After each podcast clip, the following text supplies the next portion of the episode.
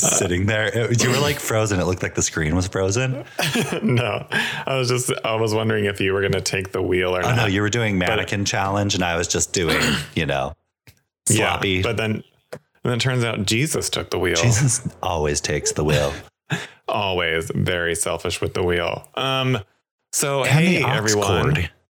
I know it's so It weird. I don't want to listen to hymnals. Right? He's like, we're gonna full blast on a Saturday night down Hollywood Boulevard. I don't think uh, so. Creed. Come on now.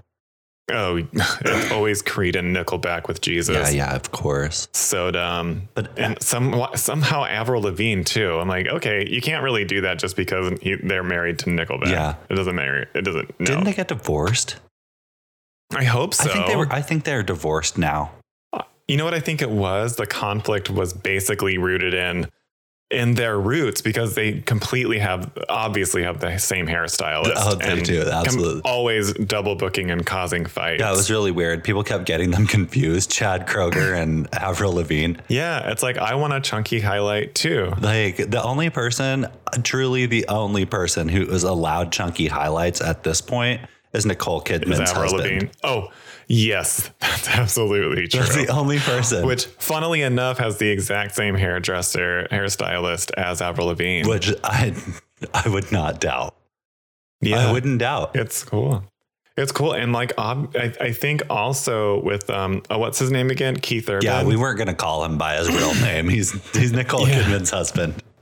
yeah. Nicole Kidman's husband is also like his stylist is um, flat iron? So yeah, but also his I mean like his clothing wardrobe Oh, stylist. yes. It's it's such an interesting fact about like you know the inner workings of Hollywood, and I think it's like because of the movie that we're doing today, we have to kind of talk about that behind the scenes stuff. Yeah, And so it's so I just needed you to, to like cue you in on this. But Keith Urban's clothing wardrobe stylist is like actually a person who uh, time hopped from 2005 to now. yeah, And so they are totally unaware of like the advances in fashion yeah. from 2005 mm-hmm. which is so interesting so it's like that's why he's like always flared boot cut a little bit of rhinestone here and there and the jeans and like obviously like a like kind of like a, a bowl neck like kind of oh, it's almost like a rounded v-neck kind of a John, situation so you get a little bit of that chest stuff Always. and also yeah like just like denim denim denim denim like ed hardy I, you know John, I was just gonna say Ed Hardy. Thank you. yeah, and it's just like, which gives Keith Urban or uh, sorry Nicole Kidman's husband, like sort of like just like this mystique of like being trapped in a certain place and time that isn't like now, which I yeah, think like is the closet. genius. It's it's genius. It's brilliant. It's a concept. It's a take on fashion. John, it's, It's a point of view. take. Thank you. But um, I only bring that up because it's a little bit of a behind the scenes Hollywood stuff. Which Nope is very behind the scenes. There's there's a lot Yes. of information in here that I didn't know. I know. I nope. I, I Nope as well. Uh, Mm. Anyway, so we're reviewing Nope today, everyone. This is episode And- 26 for all of you who care. Yes, it's episode 26 of Mean Girls Interrupted. And before we get started, Travis, where can they find us? Honestly, you can find us at uh, meangirlsinterrupted.com, where if you want to contact us, there is a contact link. You can say, hey, maybe you can watch this movie, and we might. And if you don't have a recommendation, you can say, you can drop us an email and say, hey, so, um, my, You can troll you can say my you can troll us. You can say my last BM was three days ago. Help, and we will do our best to try. We will at least, and our trying will be replying back to you and not taking you Uh, seriously. we will send you a link to our Amazon gifts where you can buy us something. And then we'll sign off with hope this helps. Yes. So gifts. Travis and John. Travis and John from Mean Girls Interrupted, the podcast. yeah. Uh, That's where they yeah, can like- find us. Uh, John was so kind and uh, he put in so much work.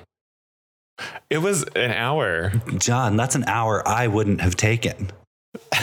so so we have we have a website and it's fun. It's very simple. You can listen to us on there, find out your best way to listen to us, and also more importantly, how to how to communicate with us. Like we want to know your thoughts and prayers. we do want to, yes, send us prayers. Yeah. They have to to rhyme be though. They have to rhyme. Yeah. If your prayers come Yeah. to us and they do not rhyme, We only accept them in the form of haiku. I was just gonna say uh, that has to be a haiku, and that's what your prayer is.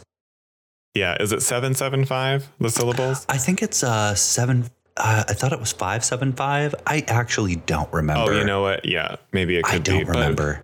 So first, you have to Google haiku format Yes. and scansion and shit, and then email us accurately. Yes. Otherwise, we won't reply because we're like that. Yeah. Yeah. So this one is a nope. If you have been living under a rock, we'll describe who's involved in this. And it is uh, directed, uh, written, and produced by Jordan Peele of Get Out fame.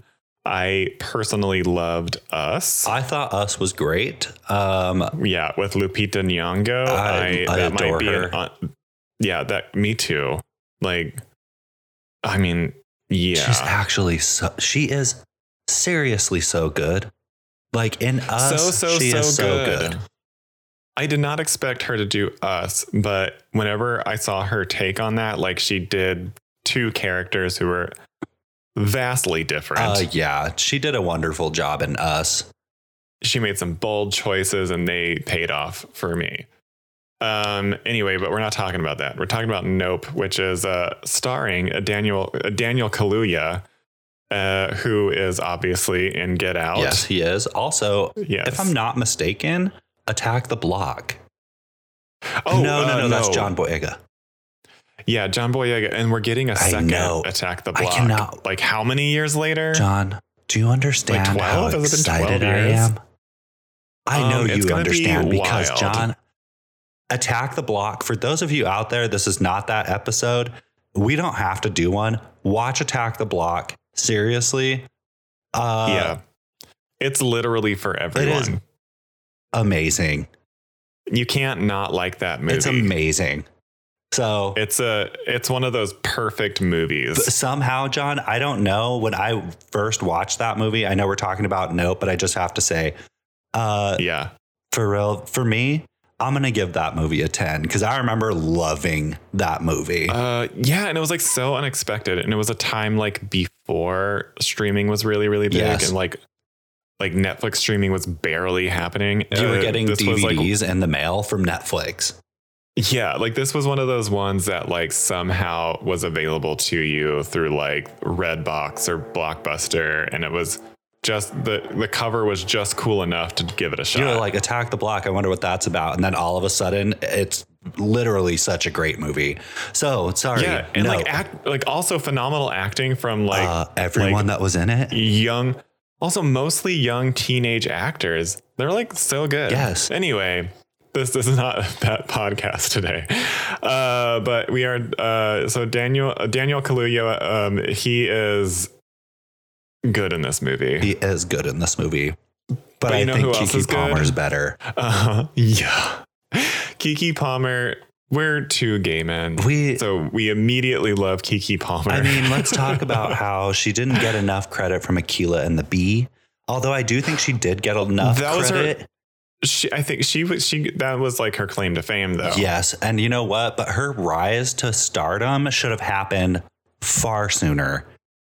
Um, yeah, I would say so too. But at the same time, I think everything happens at the time that it should. I agree because guess what? This is her moment. Keke Palmer is the shit, and she is so great in this movie. I I wouldn't be surprised if whenever the Oscar nominations come out or the Golden Globe nominations come out or whatever nominations start happening soon, I wouldn't be surprised if Keke Palmer for this movie is nominated for a best supporting actress. I certainly hope so. because she is making large choices and they all seem real and natural. John, she seems it truly everything about her it paid off because her character, the way she did this character, I was like, Nothing felt forced. It truly felt like she knew exactly who she was, who she Yeah. was playing, and I was like, work, because she stole the show. Yeah, and I think she does in a lot of things that she. Um, I'm so glad that she got the opportunity to do like something that's kind of an amazing movie. John, I but, was thinking but Keke about it Palmer this as a morning. person, After Yeah, watching like it, I woke up and I started thinking about it. I'm like, that's good when a movie can make you think about it. yeah. Which obviously, like Jordan Peele has the knack for. He does. Um, but this this movie is a little bit different than a, a typical Jordan Peele thing Right. because it. Uh, yeah, it builds. I think the so- story is it's a building story. It's not kind of like it's not like this Mhm. horror that was us. It's so different from us. Right. Yeah, and this is so anyway. So spoiler alert. Yes, uh, we will be We will spoiling be- the movie. The spoils will happen, and it's going to happen now. So anyway, Jordan Peele, a master filmmaker, obviously, but I, I mean, I can't get enough of Key and Peele. Like I'm so like um, I feel like they should definitely bring back Key and Peele in some form. They might. they might uh, at some point. I don't know. Jordan Peele in Key and Peele is one of my favorite all time things. And I'm glad that he's gotten the opportunity to expand his artistic horizon. Which I was thinking too. I'm um, like, what an amazing jump from Key and Peele to like I know, right? being this director that truly is putting out movies that are worth watching. Yeah, like he. I mean, it just shows that you can't pigeonhole No. um, uh, anybody into any certain one thing. You can do everything, which Keke Palmer is also doing. Like she's doing like a Hollywood A list uh, top projects. And then she's also doing like hosting gigs, and then uh, one of them being legendary Which, on HBO. by the way, I'm so glad to have her there. I love Megan Thee Stallion, and I'm so sad she's gone. But Keke Yeah. Palmer being her I hope, I replacement hope Keke comes back for the next one as well. I think Legendary's so good. Legendary is a very, very good show, but obvi- like the dynamics between the judges, I wouldn't be surprised if Keke was like, "That was too much for me." Dude, they're those judges are wild. like, uh, like you're being attacked by other judges, like, yeah, and you have to like hold your own. It seems like a lot of energy for a, a, a hosting gig, right? But uh, like, I mean, that's just like the world of ballroom. I mean, So- HBO money though, girl. She better come back. Yeah. Yeah. So anyway, Keke Palmer as a guest host in Legendary is worth your time. Yeah. And this also stars, it has a pretty small cast. It also stars uh, Brandon Perea, who is sort of a newcomer. He's been around for a little bit, but he plays um, Angel. Angel Torres. Yep. Yeah. Um, which I believe is mispronounced if you know anything about anybody named Angel. Oh. so, uh, uh, yeah. So anyway, and also, um, uh, it has Michael Wincott, which comes into play. Um, and so, and also Steven Yeun from um, yes, Walking Dead The. Walking Dead, with like the most iconic death of The Walking Dead, went to Steven Yeun. Do you remember that? Uh, John, I stopped watching, but I know exactly what happened to him. And after that, I was like, I don't think I can watch a show anymore. When I heard, Um, it's like one of those So things. gruesome. Like after that, it's so grotesque and realistically grotesque that like it tr- it it seeps itself into that part of your brain that associates with trauma. yeah, I don't. So like so like you can't really forget that You visual. know, I saw Faces of Death. I don't need to see this. yeah, it was a lot, but I mean, He was such a lovable Steven- character, but I'm glad to see him in this. I'm glad to see him in this, but also he led the the really acclaimed film Minari after The Walking Dead. So like he's good. He's he's fine. He's like the most successful out of the, the Walking Dead franchise. well, good. I'm, for I'm glad that he can continue branching out. Yeah, like he's really going for it. Um, also, this has Barbie a little Ferreira cameo. for like two Yeah. seconds, eating hot Cheetos, and I'm like, yes, She's like, I just wanted to be in a Jordan Peele movie. honestly. Yeah, but apparently she is like a diehard fan of Jawbreaker. Is she really? She's very much a diehard fan of Jawbreaker. Jawbreaker's and I have- fantastic, though. Like, Yeah, yeah. So um, I have a little bit of an inside thing that I won't spoil because it hasn't been announced yet, but you will see much later in the years to come. Oh. But um, uh, it has to do with Jawbreaker and Barbie Ferreira. Is it Ferreira? Yeah, I believe so. Also, if you're gonna try and tell me it was a TV show that's in the works, Nope. oh, because I did know Oh, that they were oh, trying to I'm do neither a TV confirming show. or denying. I was just saying the, oh uh, no, the the, the title. movie oh yes, about. of course. Nope, Let's get yes. back to Nope. Sorry. Uh, yeah. So anyway, so uh, this is uh, set out from everything that Jordan Peele does, which is um, uh, it's by uh, Universal, and uh, obviously his production banner Monkey Paw. This had a budget of sixty-eight million dollars, and it shows. yes, it does actually, and it's well done. Yes, it's a well. It was put to good use. Um, and What uh, a budget, dude! Holy shit! I know for like a genre film, like work, bitch. Um, so it grossed 148.7 million dollars worldwide, Okay. and obviously a lot more than that because they don't measure after a certain amount of weeks. That's so weird to And me. I know, It's the right? same with New York Times bestsellers. You have to have those sales before it actually comes out. Yeah, it's like within 12 weeks, Which like is- the pressure's on. Yeah, like you have this Uh, much time, this work for it. Yeah. So um anyway, so it centers around um this sort of it's uh these uh animal this animal wrangler family out in like the sort of like Gulch Valley in um in California on the outskirts of of Los Angeles. think, what does they call it? Agua dulce? Is that what it is?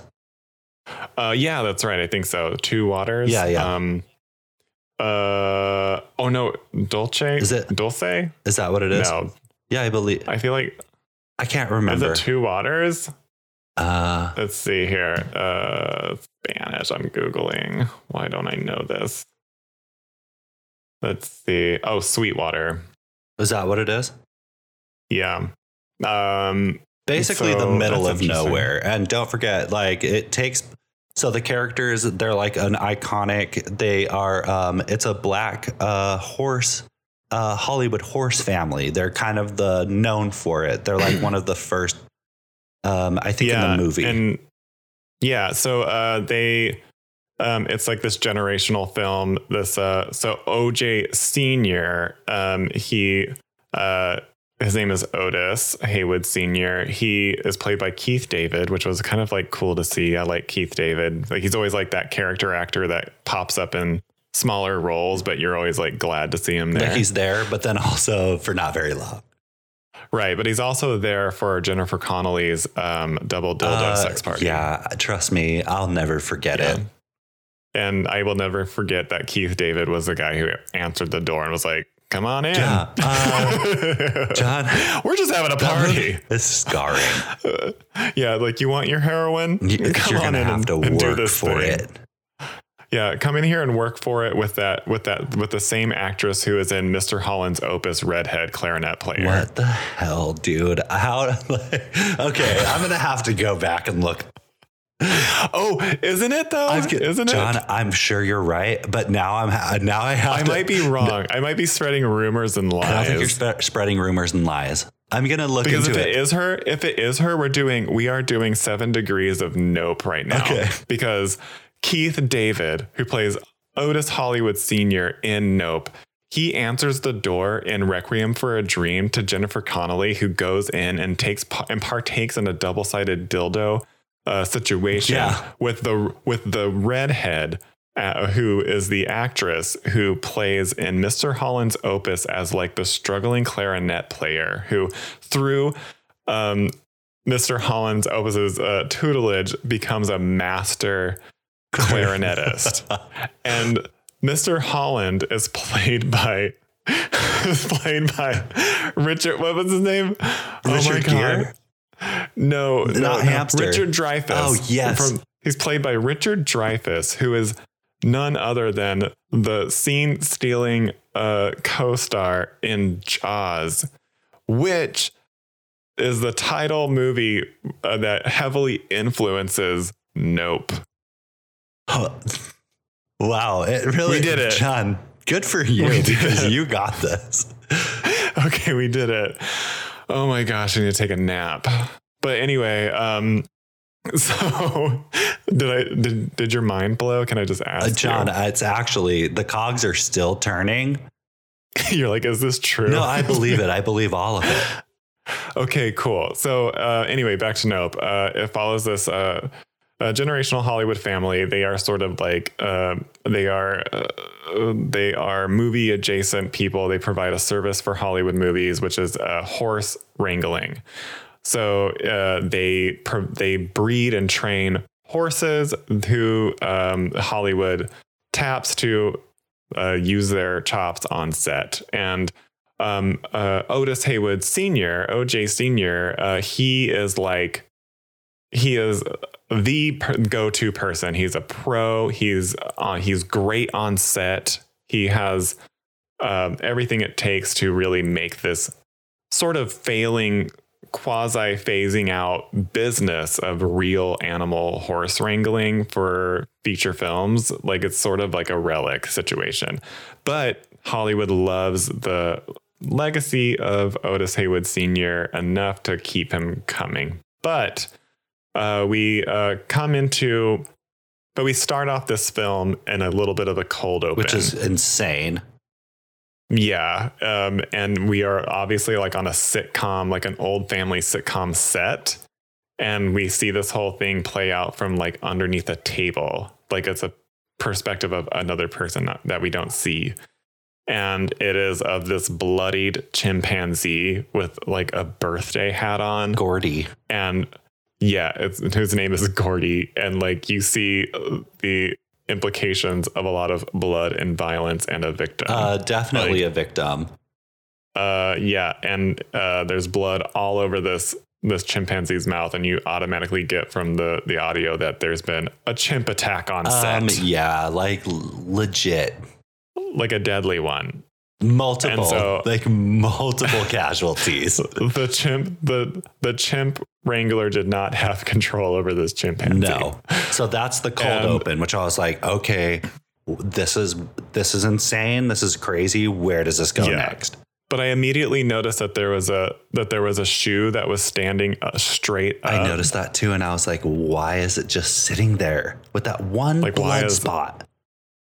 Yeah, and so there's this shoe that's balancing like straight up and it's like almost defying gravity. Which is and yeah. so I thought that was interesting. I still don't know what that means, and I know that it must mean something. It has to mean something. That's why we have to kind of look into it further. I don't have any.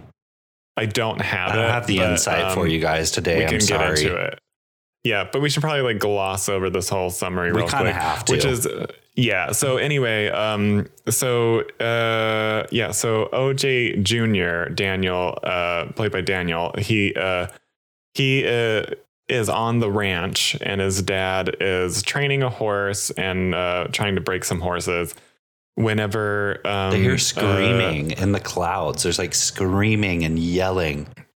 Yeah, and so it's kind of like weird. And OJ looks up to the sky and into this cloud, and something's strange about it. And then things start to not only fall from the sky, but like they are pierce through yes. things like bullets on the ground. And we don't know what they are yet. But then one uh, kills uh, his dad, OJ Sr., and he's like, oh no. And so the dad is dead. But there's something about that occurrence that was supernatural, maybe something that was unusual. It wasn't, and so everybody chalks it up around him, saying that some items fell down from an airplane and accidentally uh, penetrated his dad's head and killed yeah, him. Yeah, some shit but fell he, from a plane, quote unquote. Yeah, but but because of what uh, Daniel K- they said a prop is, plane.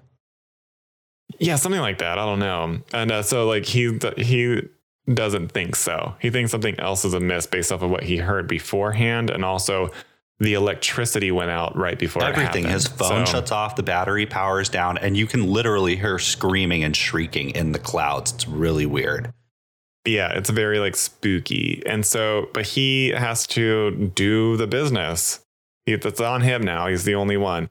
He's kind of catatonic uh, so, at this point too. He just watched his dad yeah, die yeah, he's grieving his dad's death, but he's still expected to show up and do the job as if nothing happened, which is basically very Hollywood. Uh, yeah. so they're like, oh, who cares? Um, uh, so he is on the job with a horse, uh, and it doesn't go well. He's not able to. He doesn't have the same charisma uh, as his dad did. He doesn't have as much control and authority as his dad did. He can't live up to that. Um, and the horse kind of freaks out and they fire him and replace him with like a VFX horse. Which horse. is unfortunate. Yeah, which was like kind of the nail in the coffin on their business in a lot of ways. Um, uh, yeah, so he ends up, and so Keke Palmer comes in to quasi help out, but basically to promote herself as a person and Mhm. trying Which- to hustle loved. whatever side gigs she's Which I doing. love that she took the opportunity to do that.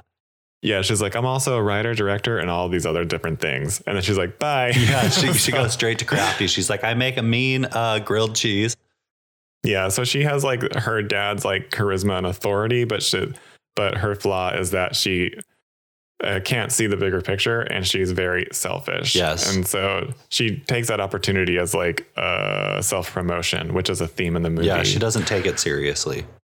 Yeah, so she the theme of this movie, uh, one of them is like a, a generation of self promotion. So um, she um, she needs to stay with Daniel at their ranch house, but uh, but while on their way on their way there, Daniel sells this horse that failed Lucky. uh, uh, to yeah, Lucky to um, one of the, uh, the neighbor of the land over that they share the same gulch.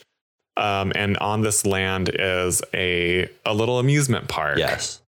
And he sells it to the owner of the amusement park, who is played by Steven Yeun. His name is Ricky Jupe Park, and he is a child celebrity who acted in because of Keke's prying. Uh, get we get the whole skinny that Steven Yeun was that was a the little boy survivor of that chimp attack on set. Yes. And so, uh, yeah, so Ricky, uh, so Jupe is his name. He, I think they call Uh, him started- Jupiter. yeah, yeah, right. Cause like of his, uh, very iconic sort of Goonies esque role. Yeah. Um, as a kid in the 80s, like was such a huge hit that he has now started this um, theme park on that movie, um, which uh, which has to do with like what cowboys and aliens, Yeah, pretty, uh, being a young sheriff. He was on a show and he was like a, Yeah, young a sheriff. young right. sheriff. So he kind of has like capitalized Yeah. on his uh, early right. fame. Everything's everything's very like Western and shit. And so anyway, he describes to Keke like his surviving this chimp attack. And he it's such an interesting interplay. I, I wonder what you think about this, Travis, because like he's like he's talking about it as if it's like an immortalized celebrity defining moment for him. And he's very like cavalier in that, but internally, and from what we see from the flashbacks to it, he was severely Um, traumatized. yeah, I think that's why he doesn't go into full detail, which is why he takes the comedy route when he's explaining the SNL skit and be, the Yeah. SNL skit being legendary because he doesn't want to Mm. actually address it in a serious tone. He has to address it by being like, you should look up the SNL skit because he doesn't want to actually like. He, I don't think he wants to go back into the trauma because I mean he literally watched. but he's people- also but he's also projecting it out as what I think plays into the theme as like he's like I'm going to I'm going to use this as a way to self promote Exactly. and to make it a celebrity thing and I'm going to omit anything that makes it dark. yes, which he does. Yeah. He does. He takes the Because darkness Keke- completely out of it. Yeah, Keke tries to call him out too and it's She's- like, yeah. "Oh, and what else She, happened?" she literally says, "So She's what like, "You're really not telling me everything." Right. And then he uh he goes into the SNL Yeah, he divert. whitewashes it. Yeah, and so this is because he it is his character. Jupe has taken all of his trauma because I'm he's a child star. So I mean, I'm sure even in the in that like young cowboy sheriff movie, I'm sure there was trauma around that as well. But he's built it into this capitalistic, self-promoting vehicle that he lives inside. Um, which I thought was very interesting. Me as well. I thought it was kind of cool, and I would have visited if it had been a real place. Yeah, I know, right? I'm like, okay. Uh, so uh, Keke Palmer and uh, Daniel Kaluuya, he they go back to the ranch, which is their neighbors. Um, they After they sell the horse, sorry, we kind of went off on a tangent. They've sold Lucky, Yeah. and they go back to the ranch that they own. they go back to the ranch, and then uh, that night, uh, um, OJ Jr. he discloses to Keke Palmer that like he doesn't think that some things just dropped out of a prop plane.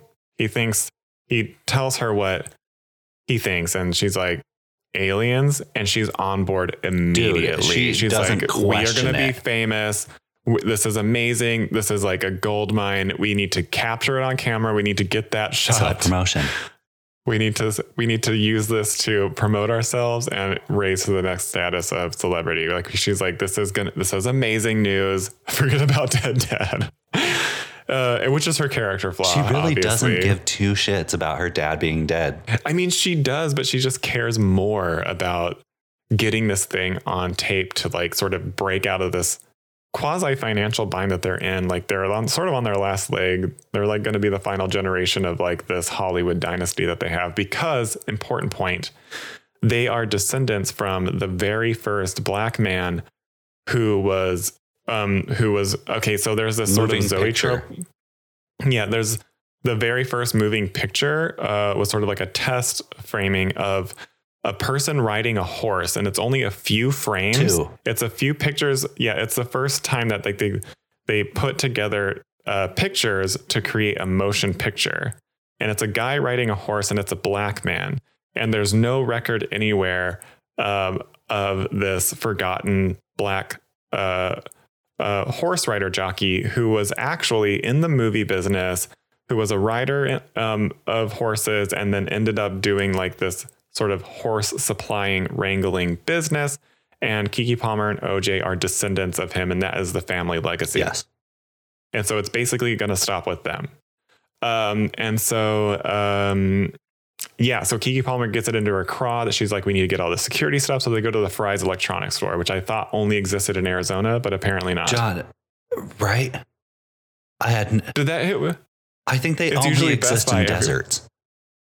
It's Right, only a 'cause I remember, desert. like- so because they're basically in a desert, I've never seen a Fry's electronics store outside of Arizona. very right. I know. So whenever I saw that, I was like, oh, they're going accurate. They are in it for the accuracy. So- I mean, yeah, and also the product placement. Huh. right. I was like, how much did they pay? Marketing.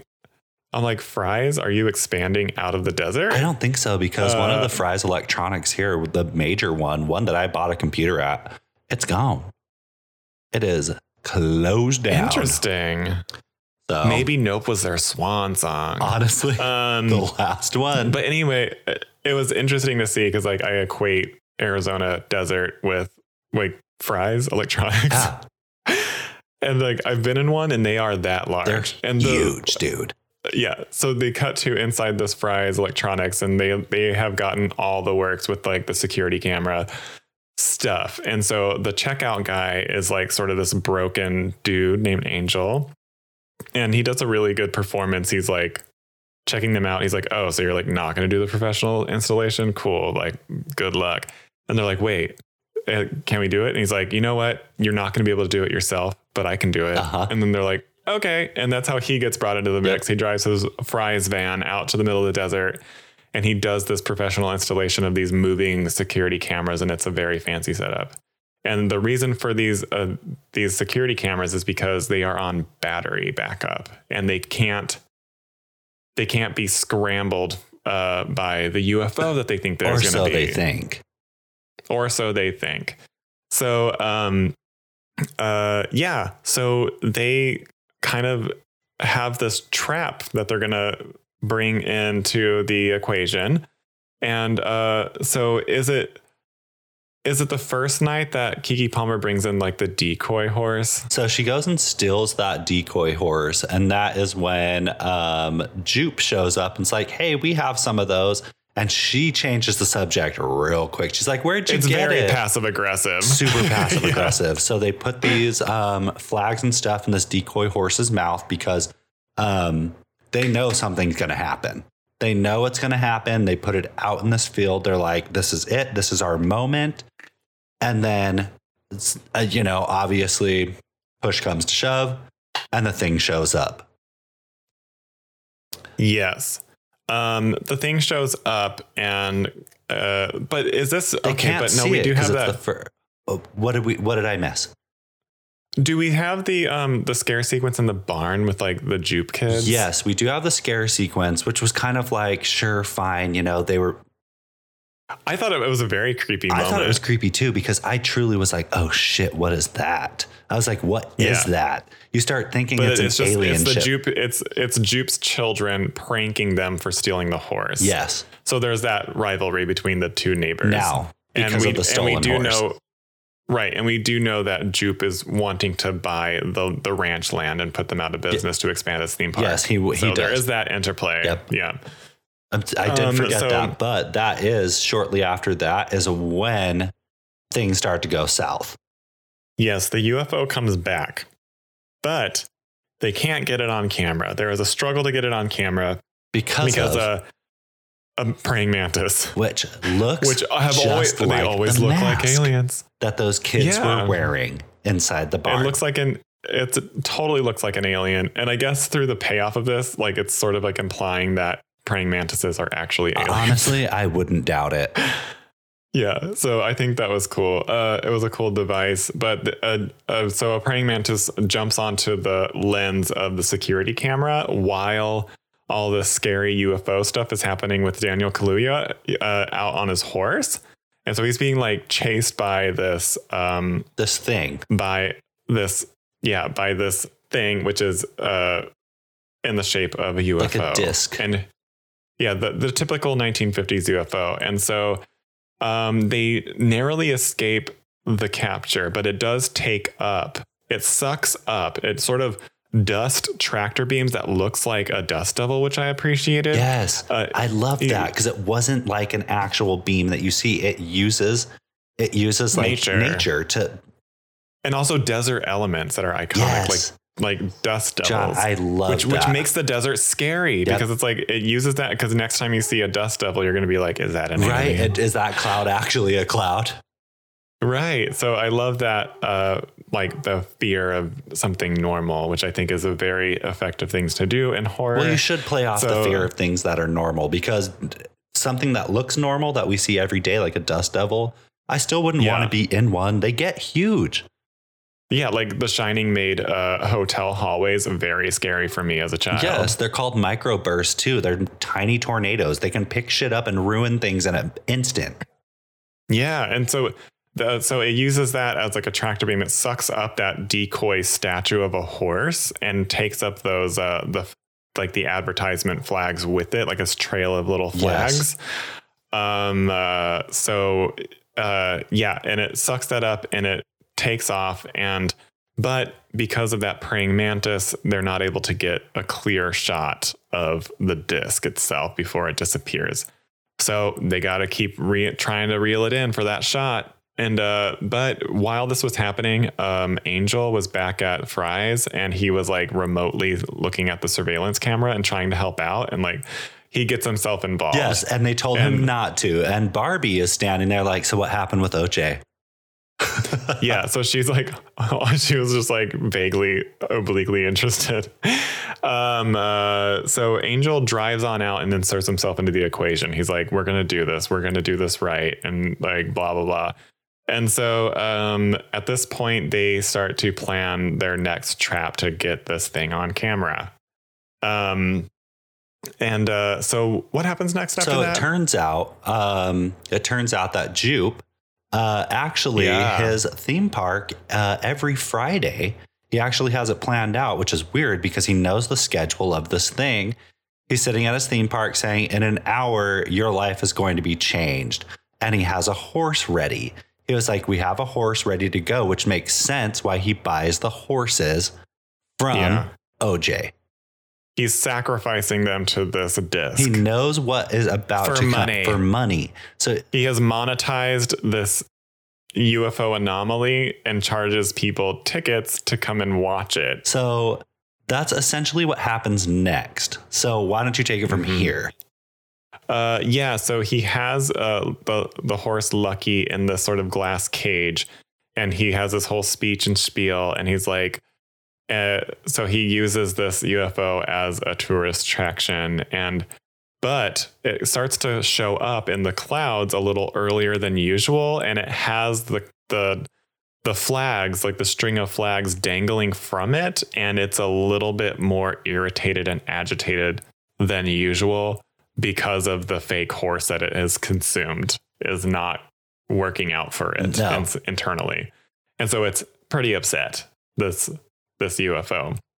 And uh, so it comes out of the clouds a little bit early and it is angry and it sucks everybody up, including Jupe Everyone. and his children and his wife. Literally everyone. And the wheelchair bound, uh, survivor of the chimp which attack. I don't know how she sur- John, when they showed her face underneath the veil, I was like, holy shit. mm-hmm. Because So he, he's obviously face. It looks like he's been taking care of her Yes, this entire time. I would Like, agree. he's still a, he's still attached to her because they have that shared They trauma. do.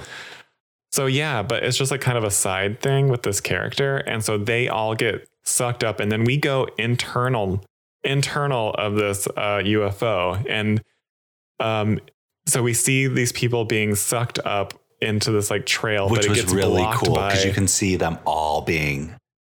It's it's Yeah. so cool the outer view where you see them being sucked up and how small they are in comparison. Yeah. Yeah, it's very true. And it's sort of like this sort of billowy sort of skin inside, like almost like a sheet, almost like it's a prop in ways. Yeah, it's weird. Yeah. And I'm like, oh, this isn't like your usual uh, alien abduction.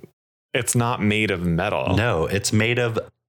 It's Something else. uh huh. It's yeah. So you we realize through this sequence that it, this is not a metallic piece of machinery. No, it's sort of like cloth like. And so the inside reflects that, but they all get stopped by this fake metal horse and are all stuck in there screaming bloody murder. It's like 20 to 50 people all screaming within the belly of this thing. And which is very angry and agitated and is like, yeah, because of this, that's stopped up by this horse. Um, but it leaves Lucky unfazed because it is in a glass capsule. so it cannot get out. And Lucky knows. Lucky's like, I ain't running out there, you son of a bitch. Yeah, but meanwhile, night comes and it this UFO is r- trying to wreak havoc all over the horse ranch and the power's gone out. Keke Palmer and Angel are inside of the ranch house. It's fully raining outside and then the the UFO umbrella comes over the house and it starts to regurgitate the Crushed up. bodies. Yeah, crushed bodies start raining and bleeding all over the ranch John, house, and it's a very I cool and frightening visual. I loved that. Can I? T- I loved it so much. Yeah, I it loved was it, cool. so much. It was like it was doing it out of spite and anger, and then we learned that this is like an intelligent situation. And this is at the moment when you realize because OJ's coming back after getting lucky. He's like, I'm getting lucky. I don't know about you guys. oh right, So he's getting lucky. And as all of this blood rain is coming down on the house, this UFO creature thing is regurgitating everything like John said, and it drops that metal horse right onto OJ's windshield and it comes through covered in blood. And it's just Yeah. looming. This thing is looming It's- over the property. yeah, it's like come outside and and try your Try- and yeah. test your face. Test your please. luck. I Thank want you to come I know out. what you guys are doing, and like let's it's go time. So there's like this standoff between But that's when he gets like- out and he puts his head Yeah. down and the thing doesn't try because he doesn't look at it. Right, because he starts to treat this uh, thing as a creature, An animal. as an animal. And so, being an animal wrangler, he was always telling people don't look directly at the horse, they will get spooked. And so, he employs that knowledge, um, that theory with the UFO, and it works. That's It when the, only it only takes you if you're looking at it. and that's when he realizes this isn't a UFO at all. This is actually some being. It's like a creature. It's not made of metal, which you start to Mhm. notice the little bits about it, which I thought was so cool. Because this whole time I was like, this is Yeah. a ship. It's not a ship. It's not a ship. It's hungry. It's made of some kind of skin, and it's eating. And it is hungry, whatever this thing is, But it has chosen to take the shape of like a 1950s UFO. which I also really enjoyed. Yeah. And so I enjoy the fact also that they don't explicitly point that out in any sort of dialogue or acknowledgement. It's just like it's shown visually, you accept it as the audience, and we move on and we move forward. And so everybody knows that, like, so after the whole day goes by, uh, they form a new plan, which is with new knowledge. And they're like, look, uh, we can't look at it um, because that will allow it to take you. It only takes you and eats you if you have eyes on it, which plays into the theme of like attention um, and whatnot, like, you know, doing things to be seen. And, um, uh, so uh, they have the brilliant idea to getting the wild and wacky crazy tube guys that you see at every car lot ever because they have eyes on them. Yes, that's a, they do have eyes. they are able to see you. uh, so and also uh, the flags, the flag element of it somehow deter it. He now hates flags because whatever the- it was, the, plastic shit in there, which did kind of confuse Because, me uh, because when it eats the metal, I get it spitting everything out, but I wonder why but I think it associated it. I think it. Oh well, they discover through a little chase um, that it does not like the flag element because it was attached to that horse that didn't agree with it, and Oh, so true.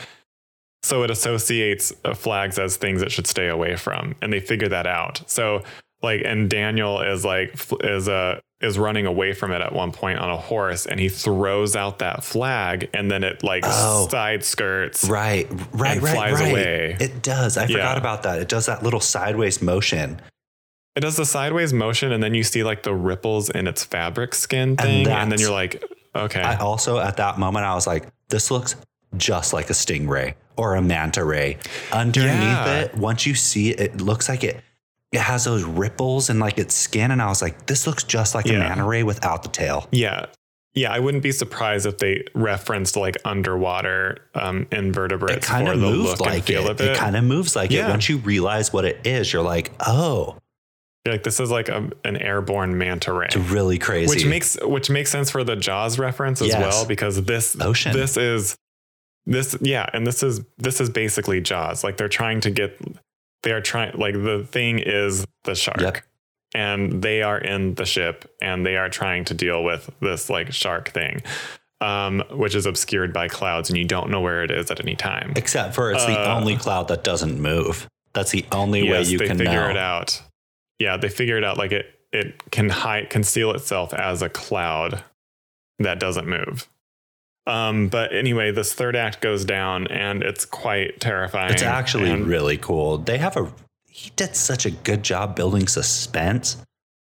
yes yes and i like the wild the wild and wacky inflatable tube man sequence because they try well. to use that The colors, like- the colors of it kind of break up this this um yeah dried up desert that otherwise would be so unappealing to look at, but it breaks up these colors and it makes it seem like I don't know, you have this weird fun element, but it's also really terrifying because you're like because they start they Yeah. start uh they start powering uh, down. go, powering down sequentially so you know where you kind of so you know where that it's coming without being able to which see is it So I really was scary cool. because it, it is like the fin. It's like the fin of the Yeah. shark, except for they're using these wacky inflatables. And when the battery powers down, you know it's near that vicinity. And there are a Yeah. shitload of wacky inflatables. For those of you who have not watched this movie yet, they like bought all of the wild and wacky inflatable There are men. so They, many. like- which I thought was cool. But anyway, so let's just jump to the the climax of it all.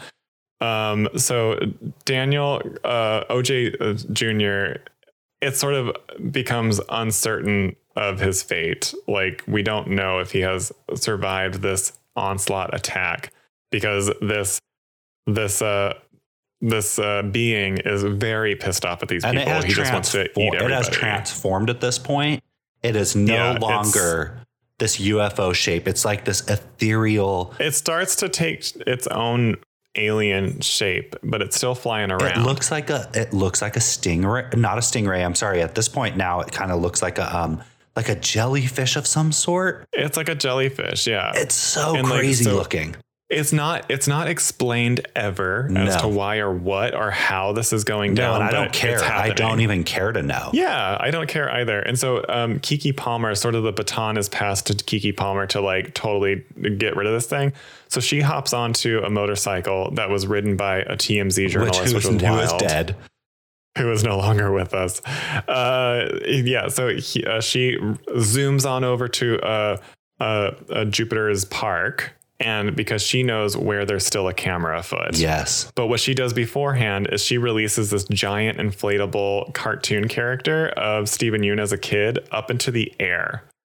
And it has eyes. So It looks. um so yeah, so it's able to see um this creature and so the creature starts to follow it up into the air and up into the clouds. I love that scene so freaking much, dude.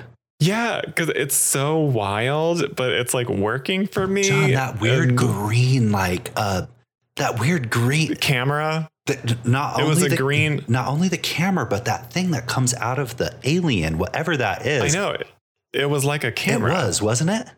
I Yeah, wondered why so- it was so, so- boxy. Yeah, so like at the at the core of this creature in its true form, it is seeing it is seeing you with this sort of undulating, unfolding, eternally unfold, infinitely unfolding like box, John, it was like so cool. rectangle, and it's reflective of a camera. It's so cool. And so I don't understand why it's a subtle reference to the theme, but it's like it's seeing you and you're seeing it. And it's sort of like it's feeding on you with this. I don't know. It's so crazy. like it's consuming you while you're consuming it, kind of. yeah, it's really weird. You're taking it in, and it's going to take you in. It takes you in Yeah. and spits you out, which I guess would be the theme of Hollywood. You want this fame. You want this so thing. there's this uh, yeah so there's this in this climactic moment it's like targeting this like Steven Yeun giant inflatable like macy's day parade sized inflatable Steven Yeun because its its eyes its little fake eyes are watching that box yes. and so it's like and so it takes it um, but not before um, uh, Keke Palmer is able to get a flash of it from one of the The um, well camera, that weird well camera. Yeah, there's a well camera that's uh, that's analog and unable to be shut down, and she's able to snap a picture of it as it's flying off with the big giant Macy's Day Parade uh, inflatable, uh, which whenever it consumes it pops, and the blast from that breaks apart the um, alien monster thing. the alien UFO. like whatever it was, And- because it was uh, floating the Steven Yeun balloon. Uh, it, obviously, it's it's floating. It was able to go in the air, so I guess all the chemicals and everything, the breakdown from the explosion. yeah, it basically uses as a as a bomb. Jaws. Yes, and John, I was just gonna say the same thing. I'm like, they did Yeah. it just like Jaws. It blows up. yeah, But in- in its own way. yeah, in its own like very Jordan Peele esque way, in sort of a funny, goofy way, but also very interesting to watch. It's I wouldn't even say funny, goofy. To me, when I was looking at it, I was like, I was watching it and I was like, holy shit. It kind of felt like this thing doesn't know any better. It's here to eat. It knows nothing. So when you're watching it, same as Jaws, it's just working off of its own instincts. So when it blows Right. up, it's like, well, you would think that uh, it's it's us or it's them. us or them. That's Yeah. literally it. Yeah. Um, and it, so Keke Palmer saves the day. She does. And and so in in the whirlwind of everything, she looks out and sees uh, her brother has survived and he is he is on a horse and it's very reminiscent uh, imagery of the legacy of their ancestor who was the like the first man on A horse. motion picture was a black man on a horse. Also, what I love too is the use of color because I don't know what the color orange for OJ for Otis Jr. was, but if you notice, Keke Palmer's character was wearing a lime green sweatshirt, a hoodie, when she was sitting next to the wacky inflatable that well, went do down. you want to? Do you remember her character name? Is Emerald? yes, Emerald. I so green. Yes, green. But I also want to. Okay, but then OJ, orange juice, orange. John, yeah. is that They're the wearing reason the colors why? of their names. is that the reason why? I do believe so. Holy shit! Okay, Cool, so he actually. Also, if you notice, did you notice that uh, um, Jupe's wife was wearing a star earring? Yes. And did you notice on on the so Steven Yeun is wearing this really cool like cowboy John, jacket I loved his freaking jacket. yeah, it was. I love that whole His suit. whole but then he turns cool. He turns around and then you it's an embroidered uh, UFO tractor beam. Did you notice that? No, oh my god! I'm gonna have to go back. Yeah, there's a lot of like look back moments through this. So it's like Warren's multiple watches, but Steven Yeun has like a, a UFO with a tractor beam uh, embroidered in, in very Western style. Wait, so now, okay, hold up. Because those aliens, those little kids who were messing around with them in the barn, when that girl was hanging upside down, just like the praying mantis, and the mask look just like a praying mantis, and this happens, it's foreshadowing before that. John, this movie's crazy. Well, that's why Jordan Peele is a is a master filmmaker. this Like, movie's or not- crazy. yeah, this is a crazy, crazy movie, and we do get like a pretty good additional flashback of yes. of the uh, the chimpanzee attack on set, and we learn like what actually happened. We learned But everything. it's sort of it's kind. It feels like an arbitrary That flashback that doesn't that feels disjointed. John, I am so glad you said that because I was going to bring that up. so I'm trying to figure out why and like what What was the how point I of feel it? like it. Yeah, because we just get like a deeper, more disturbing look into what this chimpanzee did. But then we have this moment where the chimpanzee, after the onslaught and people are dead, finds Steven Yeun as a kid hiding underneath the table. Tries to give him a fist bump. Yeah, and he he stops being violent and then walks up to Steven Yeun's character and offers a fist bump, which was like their thing that they trained this monkey to do. And then and then it gets shot by like animal control. Yeah, it dies immediately, and there's blood splattered on his face. So I was wondering the same thing too, but I think it's probably about the whole animalistic thing. Like there's a part of it, yeah. there's a part of it where sure it's wild, but like it recognizes because I don't understand. It got mad. It at this whole time with Steven Yeun, this animal thing, he was saying, I'm chosen. I'm chosen. I remember those words coming out of his mouth right Oh, before yeah. the thing swallowed him up. Um, he assumed he was chosen, which this alien could have scooped and swallowed them up at any moment, but it was always but did not. But this time it was pissed. it was obsessed it was obsessed with horses. and it was pissed at this point, Yeah, it was mad because they duped it with a fake horse. which But, that um, fake horse came from Steven Yeun's property. If you remember, That's true. It was That's stolen true. by Keke Palmer. So this thing that's been flying over, clearly it's sentient. It understands. It could have recognized and thought, Which also, if you think about it, whenever Steven Yeun, uh, before we get the reveal that he knows about the UFO, he shows up to be like, "Hey, you stole that horse. What are you doing with it?" He knows exactly what they're doing. he with it. does. And he's like, okay, cool. See you later. So now he's like, uh oh.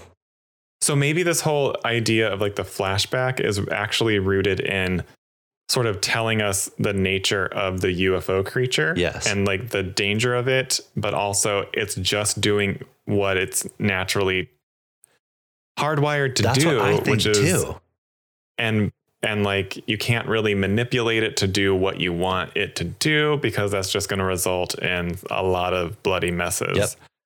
So, um yeah, so that's a very mysterious alien creature and it might have some sort of a history rooted in rooted in filmmaking maybe. This would have been the one where I really should have actually had those behind the scenes because normally I love to know. This is going to be the movie that I actually want to know where all of it comes from. I want to know all of it. Yes. And I don't know if we actually get that, but I know that we're like late on time, but I think it's worth it.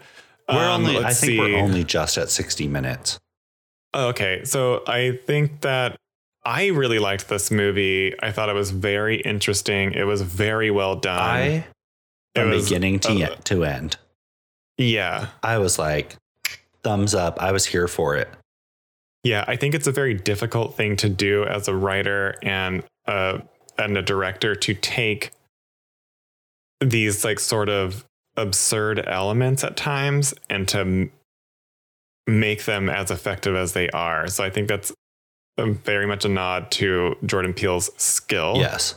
and uh, also his ability to to when to really explain it to the audience and when to hold back on explanations and just let like like leave it up to the uh, audience's interpretation of what's That's happening. what I was going to say. I think you can interpret this in so many different ways. Um, Yeah. My interpretation was, like I said before, Hollywood, they're all obsessed with becoming famous, at least uh, Emerald. It's this whole Yeah. chew you up, spit you out type of thing. It's like, you want this, but you don't understand like the actual consequences. Right, exactly. Um uh yeah, so let's see here. Um do do do do. Oh, yeah, there's one little uh, Emerald and OJ respectively wear green and orange. That was one. Uh so the the film the film magazines on the TV set of Gordy's home look exactly like the masks Jupe's children sometimes wear. Oh, So very interesting. Uh, let's see. Do-do-do. The film begins with a quote from the biblical book of Nahum. By interesting coincidence, the vision of the prophet Nahum did involve a lot of horses too. Uh, it does end uh, like start with a Bible quote, It does. and it is about sort of consumption and it does. celebrity and it has like that feel of it. Um, let's see. Do, do, do, do. So in this film, uh, uh oh, sorry. Uh, do, do, do.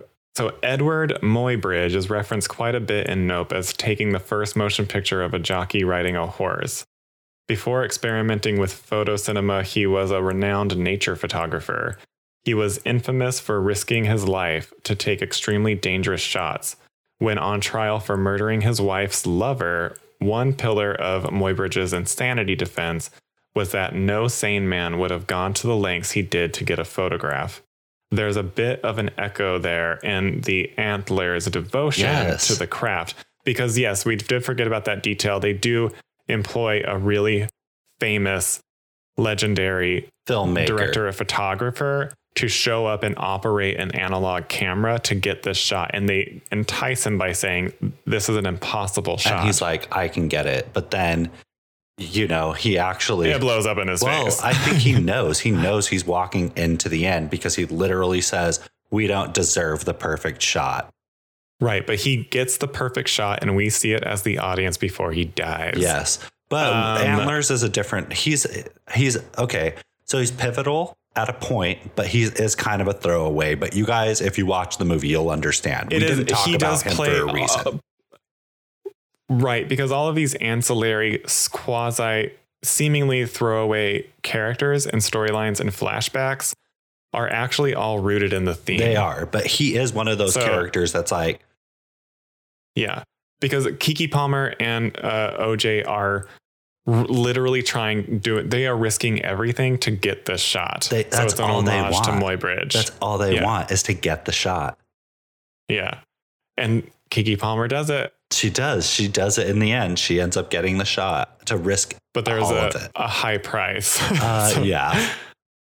yeah, and I think that it's like really cool, and um, I, I guess like out of. I mean, there's so many themes to explore within like this, this quasi-contained movie. Like, there's also uh, heavily like the the theme of of like people of color within the Hollywood machine. Yes, which they do reference in the beginning that they uh, that Yeah. black people and people of color always had, and what Keke Palmer says, Emerald says, we've always had skin in the game. She makes a direct Yes. reference to skin color because of the history that's involved Yeah. with you know filmmaking. Right. And it's completely true. And it's completely true of black people and also like the also Native Americans and Westerns. Yes, Clearly. They were fully exploited. Yeah. And like sort of um, how Hollywood tends to cast them aside and take credit for um, their the high level of craft provided by people of color by the way- sort of just swept under the rug. By the way, if you notice, whenever Keke Palmer blows that thing up, all of the news people show up and they're the first ones to be able to release footage of them destroying this alien. Right, right. and they end up right, getting swept under the rug once again, even though they did all of the work. And that's sort of like an implied fallout, is that Yep, right? It's an implied fallout because Oh, I didn't she's sitting that. there and as this film is rolling out of this camera that she was using the analog one after yeah, the thing explodes. She got it first, but because she doesn't have the cameras, because she doesn't have all of this, these Yeah. people with the cameras, the They got the they scoop. got the scoop before she could release it, and this was supposed to be their thing, and they put in Right, and all the hard work. and also that shows also from uh the so there's a point where a TMZ person Yes. on a motorcycle comes in with like this crazy ass helmet like like Yeah. it was kind of weird and jarring for me but and obviously it was a heavy symbolic situation um because that helmet resembles the UFO um in that it only has one hole and it's meant to uh consume Yep. and it's uh uh yeah so this this tmz writer is like trying to get the scoop before them and like rides into it and keke palmer warns him not to Using all of but- their work, all the hard work Yeah. they've done. all i said all the so this big huge spectacle this really important event this whole thing was crafted by people of color and it is uh the hollywood machine trying to Yep. uh, get it before they And it do and use wh- their hard work to to just come right on in and and take it. And they it. did at the end. They took everything. Yeah. Oh, which is This movie is, is, so uh, layered. I'm just realizing that now because I I, John, I this kind of movie's so I was. I was so wrapped up in like, did OJ is he gonna show up? And uh, and if you notice, Keke's character arc uh, is finalized in a in a moment where she isn't looking towards uh um her ultimate goal. She's not like forgetting OJ even exists and like and getting her picture that she got and showing the cameras or even turning towards the No. cameras. The cameras are at her back, and she's looking to see If her brother. if uh if her brother is okay which is a full circle character moment. So like in that final moment like several things like you're right uh, are totally resolved. It's it's actually insane. for better or for worse. For better. which oh, yeah. Ah, because you're right. Like i didn't realize at the the time cameras like roll they up and totally they take everything from them. yes. They don't realize Which is they would have all been screwed by this alien thing had it not been for these three people who are all people of color, and it gets taken from them once again. Ugh, i'm just realizing that and it has like a devastating No, it was actually devastating at the end. When I saw that, I was like, that is heartbreaking because, they risked everything for the impossible shot which she got and someone else stole it in an impossible way because they knew yeah. what was. Oh, okay. Yeah Okay. We have, we have run over time, but we, We have run over time, but can I ask you? Do you think there's going to be a Nope two? There's never a sequel with I don't Peele want a movies, sequel. though. I actually, I don't want a sequel with any of his Yeah. because I don't think they're necessary. They tell the story they need to tell. Um, yeah, Out of okay, so John, out of um, I would want. I would want a Nope sequel. you would. but I don't. That's just me. I don't That's want just one. me. I don't. I feel like this one's really sequel Uh, worthy. yeah, but I think it ended perfectly. It told the story like it I got know. stolen from them. But can you see like the real test to see if Jordan Peele is a master, which he is, like to do a sequel like Jaws two? Hmm. Because this references Jaws so much, they got to do a franchise. I mean, if they did, I would watch it. Do I care for Yeah. a sequel? No, I think this said exactly what it needed to say, but maybe more Yeah. can be said. Yeah, I think this was a great movie. The tone, style, everything. It's fully entertaining. It has very compelling themes that are um, not often explored, but should be. And um, yeah, I think it was just a really masterful job. Like Keke Palmer came to work. Okay, she did. They all came to work. Okay, so Yeah. I say this. I think we have maybe five minutes left before. Okay. Okay. Oh, right. Uh, Sorry, I got kind of wrapped wrapped up. Oh no! Don't get. wrapped. it, it doesn't even matter. We can actually talk however long we want. But Yeah.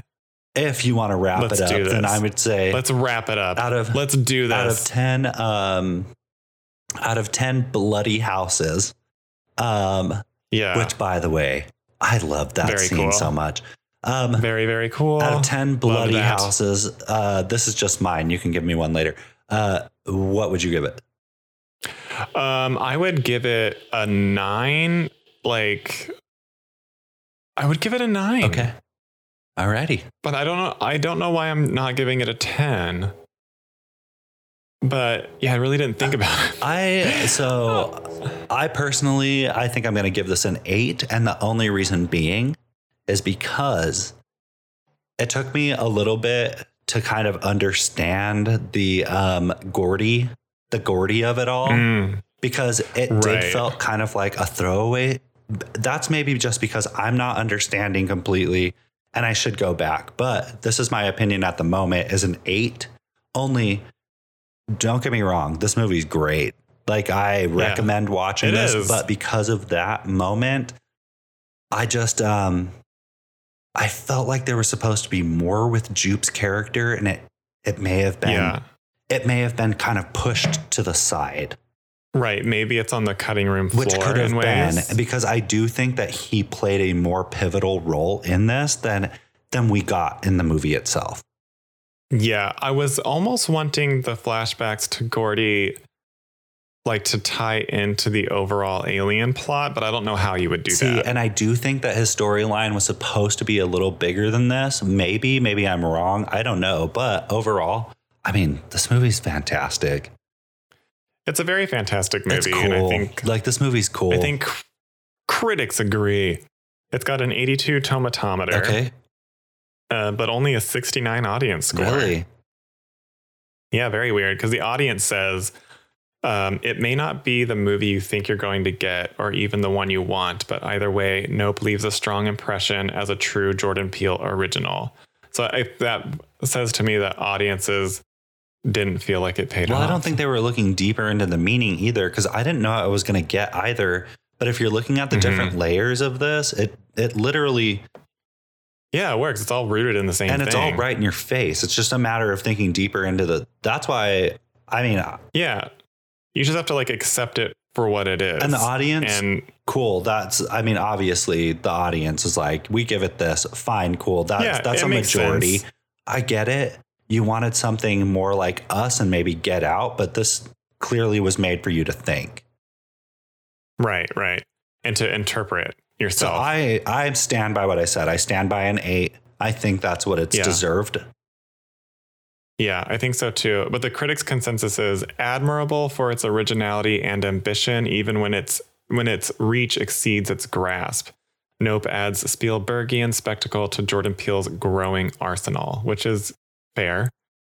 But I think maybe what they are referring to whenever uh, its reach exceeds its grasp is maybe whenever it goes into the third act, and we see that this uh, this UFO is actually a being, an alien being itself, and starts to transform. And there's never really a moment to let that land, I would say. No, because when it does change, I would agree with you on that too. Because when it does change, I was like, where was this the whole time?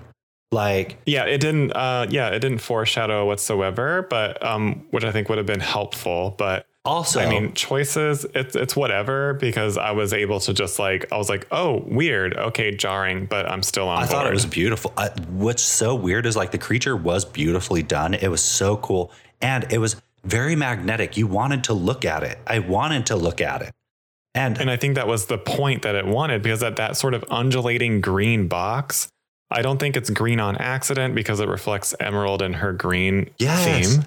yes. And uh, yeah, and so green is sort of also this I, Envy. color of An like envy and- envy, jealousy, and I think that envy really plays into that need that our generation wants of like capture it on camera, show it to people, get that attention, get the glory. And it's this constant, we need to be filming this all the time and asking for attention. right. Right. Yeah. Wait a minute. You're yeah, and I, I didn't even I didn't even put the two together. That green undulating thing that's in there, it is kind of a representation of emerald. At that point, Yeah. Um, but uh, so I guess It's it's basically driven by the same compulsion because it's like this alien thing, you end up understanding that it will only consume you if you have eyes on it. And that's yep, yeah. Weird. Yeah, who's cons- who's consuming who here? Honestly, the viewer or the the content so creator? I'm with you on that. I'm with you on how the alien kind of does turn, and it turns into this like um this monstrous thing, but also um how they came to the conclusion so quickly that they could use that plastic the plastic bits to ruin it and to blow it up, which kind of that for me also was like, how did they how did they get to that so Um, quickly? I think it's just more metaphorical. Like it is literally a represent embodiment of like Steven Yeun and his whole plight. True. Uh, very inflated, and it obviously the the It destroyed the him. UFO creature. Yeah, the the UFO creature is obviously a metaphor for the theme, and I think they did a really good job at tying that that embodiment of the theme into this UFO.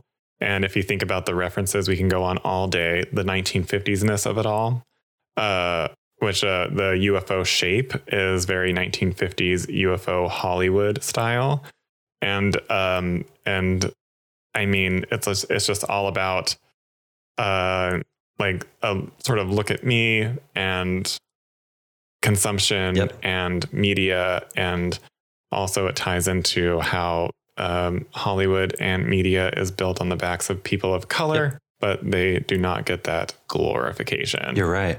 Overall, though, I highly recommend it. Watch this movie if you Me haven't too. watched it. Just watch it. yeah.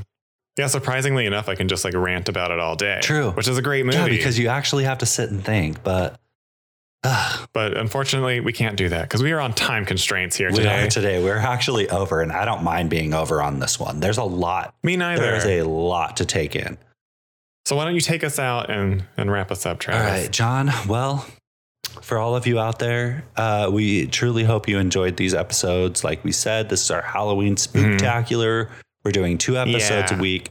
Um, we hope you enjoyed this episode. Uh, if you haven't listened to any of our others, go back, uh, rate, review, subscribe, please. The algorithm needs the ratings and the reviews. That's I cannot stress it enough. Say whatever you want. It doesn't matter. Wherever you get your podcast, go leave us a rating and a review. Yes, please do. Also visit us at www.meangirlsinterrupted.com and you can figure out, out how to contact us and listen to us from there just to make it easy on you. Yep. But uh, with that, Travis, I'll have to see you at the movies. John, guess all we can say now is roll the credits. Bench. I, I have nothing. Okay. I have nothing. I liked it. Okay, bye.